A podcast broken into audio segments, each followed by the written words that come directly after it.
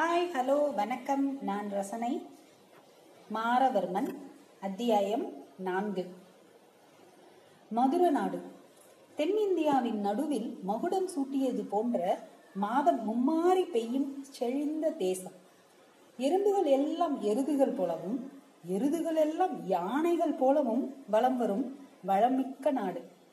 குடிமக்களின் மனம் அதைவிட பெரியதாய் திகழும் திவ்ய தேசம். காரணம் அரசர் வீரவர்ம குலசேகர தொண்டைமான். மாரவர்மனின் தந்தை. வீர திருமகன். கிரீடம் தரித்தவன். கர்வம் தவிர்த்தவன். தான் பெற்ற சிங்கக்குட்டி விளையாட சிறுத்தை குட்டி வளர்த்தவன்.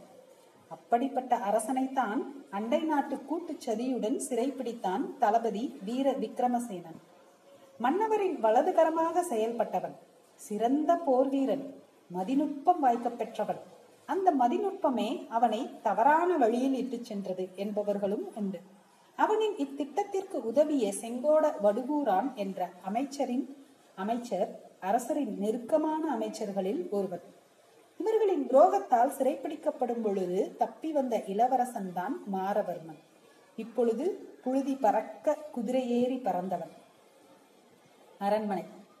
முதலைகள் மிதக்கும் அகழியை தாண்டி ஓங்கி எழுந்த மதில் சுவரின் உயரம் உக்கிரமாய் தோற்றமளிக்கும். கதவுகளின் சிற்பங்கள் உயிர்த்து பேசும். அதன் அடுத்து இருக்கும் மணிமண்டபத்தின் கூரையில் பதித்து இருந்த வைரங்களின் மினுமினுப்பு கண்களை பறிக்கும். தூண்களின் வழவழப்பு யானை தந்தங்களை ஒத்து இருக்கும் மூவர் சேர்ந்து அணைத்தால் மட்டுமே கரம் தொடவல்ல தூண்களின் நடுவில் வைரக் கூரையின் கீழ் ஆசனம்.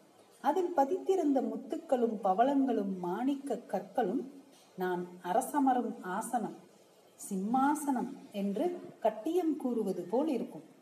நான்காவது தூணின் நடுவில் இருக்கும் புலியின் சின்னம் பாயும் வண்ணம் பொறிக்கப்பட்டிருக்கும்.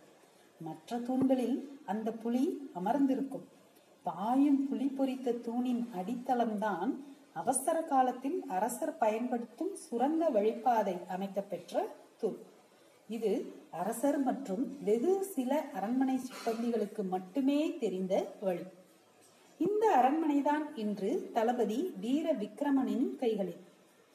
யாரெங்கே அழைத்து வாருங்கள் இளஞ்செழியனை என்ற விக்ரமனின் உத்தரவு முடியும் முன்னரே இளஞ்செழியன் அழைத்து வரப்பட்டான். செழியா நன்றாக யோசித்து சொல். மாரவர்மன் எங்கு இருப்பான்? உன் வார்த்தைகளை நம்பி உன்னை நான் இன்னும் ஒன்றும் செய்யாமல் இருக்கிறேன். சொல். மன்னா நம் நாட்டில் வழுவூர் என்ற கிராமம் உள்ளது. தாங்கள் அறிந்திருக்க வாய்ப்பில்லை. அங்குதான் நாங்கள் சந்திப்போம். அப்படியா? மதிவானரே அப்படி ஒரு கிராமம் உள்ளதா? எங்கிருக்கிறது? ஒற்றார் தலைவன் மதிவாணன் சற்று யோசித்து ஆம் மன்னா தென்கிழக்கு திசையில் முப்பது கல் தொலைவில் உள்ளது மன்னா. மன்னா ஒரு யோசனை. தவறாக நினைக்கவில்லை என்றால் சொல்கிறேன். சொல் இளஞ்செழியா. வீரர்களை அங்கு அனுப்புவதை விட தாங்களும் அங்கு செல்வது ஒன்றே மாரவர்மனை பிடிக்க தகுந்த வழி. மாரவர்மனின் வீரமும் விவேகமும் தாங்கள் அறிந்ததே.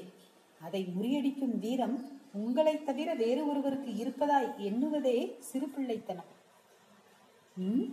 அப்படியா சொல்கிறாய்? அதுவும் சரியான வாதம்தான். எப்பொழுது புறப்பாடு என்று சொல்கிறேன் தயாராயிருங்கள். செழியா நீயும் தான். நான் அன்றியா உத்தரவு மன்னா என்று கூறிய செழியனின் மனம் திட்டத்தின் முதல் படி வெற்றியில் முடிந்த மகிழ்ச்சியில் துள்ளியது. முற்றத்தின் ஊடே தெரிந்த நிலாவும் சிரித்தது. கிட்டத்தட்ட முழுமையடைந்த நிலவை பார்த்து கொண்டிருந்த மாரவர்மனுக்கு திடுக்கென்று நினைவு இருந்தது. மறுநாள் பௌர்ணமி. காலையில் அந்த அழகியை பார்க்க செல்ல வேண்டும். அவள் பெயரை கூட கேட்கவில்லையே. அவளா வரப்போகிறாள் என்ற ஐயம் ஏற்பட்ட கணத்திலேயே அவள் கண்கள் நினைவிற்கு வந்தது நிச்சயம் வருவாள் என்ற எண்ணத்தை ஏற்படுத்தியது.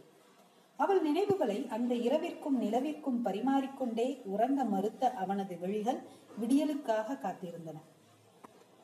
அதிகாலை ஆற்று நீரின் சலசலத்தை லயித்துக் கொண்டே காத்திருந்தாள் சொர்ணவந்தி நீரின் சலசலப்பை விட நெஞ்சின் படபடப்பை அதிகமாய் உணர்ந்தாள் மனதின் குழப்பம் ஆற்று நீர் சுழியை விட அதிகமாய் சுழற்றியது.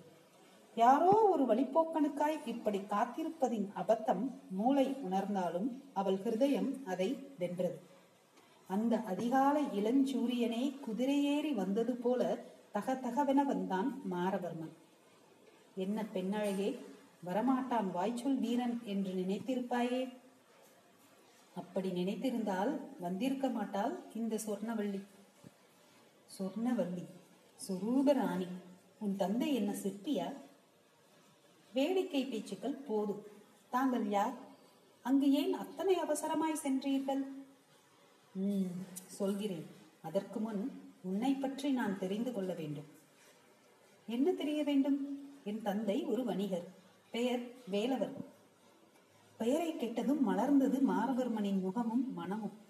நல்லது வள்ளி கேள். நான் சொல்லப்போவதை நான் சொல்லும் வரை யாரிடமும் சொல்லாதே. உன் தந்தை உட்பட. நான் தான் மாரவர்மன் இளவரசன் வீரவர்ம குலசேகர தொண்டைமானின் வாரிசு. இந்நாட்டை ஆளப் பிறந்தவன். இளவரசே என்ற வள்ளியின் முகத்தில் பயமும் பதட்டமும் படர்ந்தது. கண்களில் ஆச்சரியம் குடிகொண்டது. மாரவர்மன் தான் வஞ்சிக்கப்பட்டதை கூறி முடிக்கும் பொழுது அவள் கரங்கள் தன்னிச்சையாய் அவன் கரங்களோடு கோர்த்து கொண்டது. சூரிய கிரகணங்கள் பட்டு ஆற்று நீர் ஜொலித்தது. நன்றி.